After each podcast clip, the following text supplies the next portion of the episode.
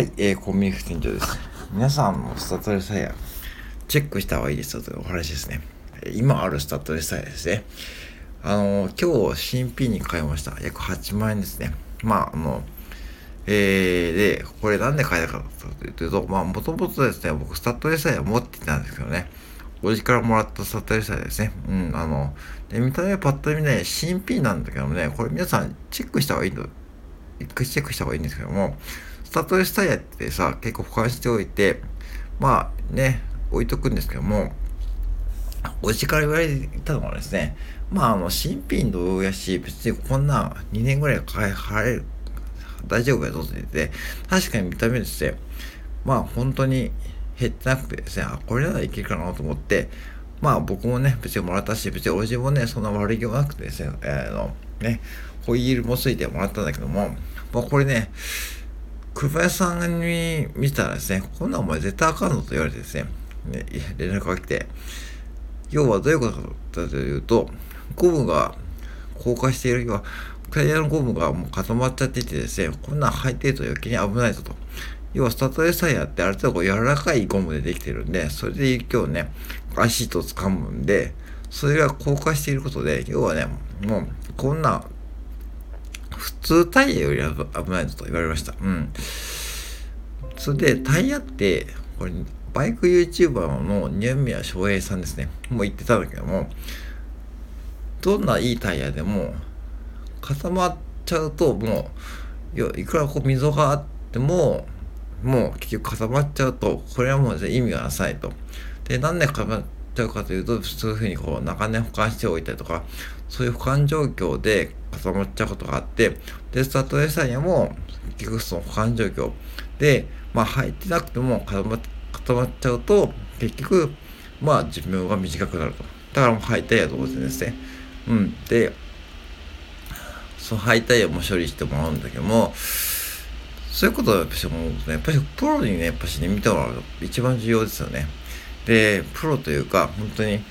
えばこれ自分で交換することもできるけども、もしこれ自分で、ま交換して、そのまま履いていたらですね、多分結構ね、危ないんですよね。うん、だから、うん。もしこれが、例えばね、オートバックスとか、ガソリンスタンドでやってもらうこともできるけども、おそらくですね、そこまで言ってくれるかっていうのがね、ちょ、ちょっと微妙ですよね。うん、なんか、で、何が言ってるかというと、やっぱしね、あの、日頃からお付き合いがある車屋さんを持っておくとが重要だし、で、その車屋さんはね、ぶっちゃけ結構職人敵なんで、結構ね、怖いんですよ。怖いっていうか、結構タメ口でね、ガツガツ言ってくる人なんで、まあでもね、あの、ポットスバルの営業マンからね、リーダーやっていて、まあ独立された方なんで、やっぱし車に対してのこうね、プロ意識はね、やっぱしあるし、そこでやっぱしこう、普通のディーラーとかですね、普通のオートバックスに持っていくと、多分ここまでちゃんと指摘してくれるってことないんですよね。多分、多分ね。多分ガソリンスタンドとか行ってもさ、多分ね、交換して終わりっていう可能性も大きいし、うん、交換がメインの作業なんで、多分ね、オートバックスとかそういうとこって、だから、次々と車入ってくるんで、うん。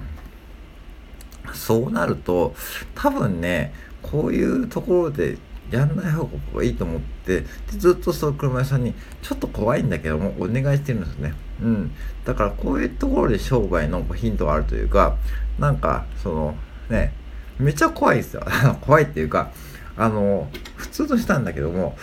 その、車に対するこう、知識とかプロの、その、要はこだわりがある方なんで、そういう方にやっぱしやってもらうと安心感があるんで、僕はね、ちょっと怖いけども、あの、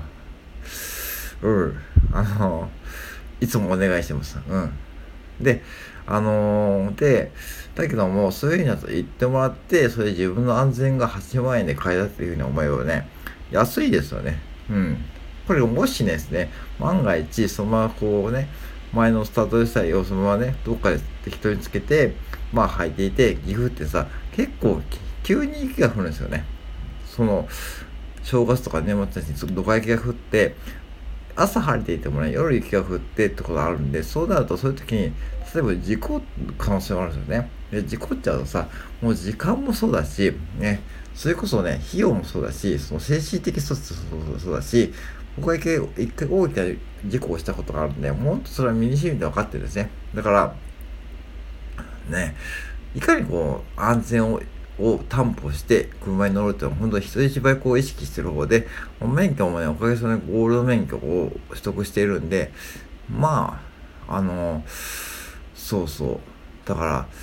そこら辺はね、やっぱしね、やっぱプロの、で、なるべく個人の方と繋がっておく方がね、いいと僕は思いました。うん。だから、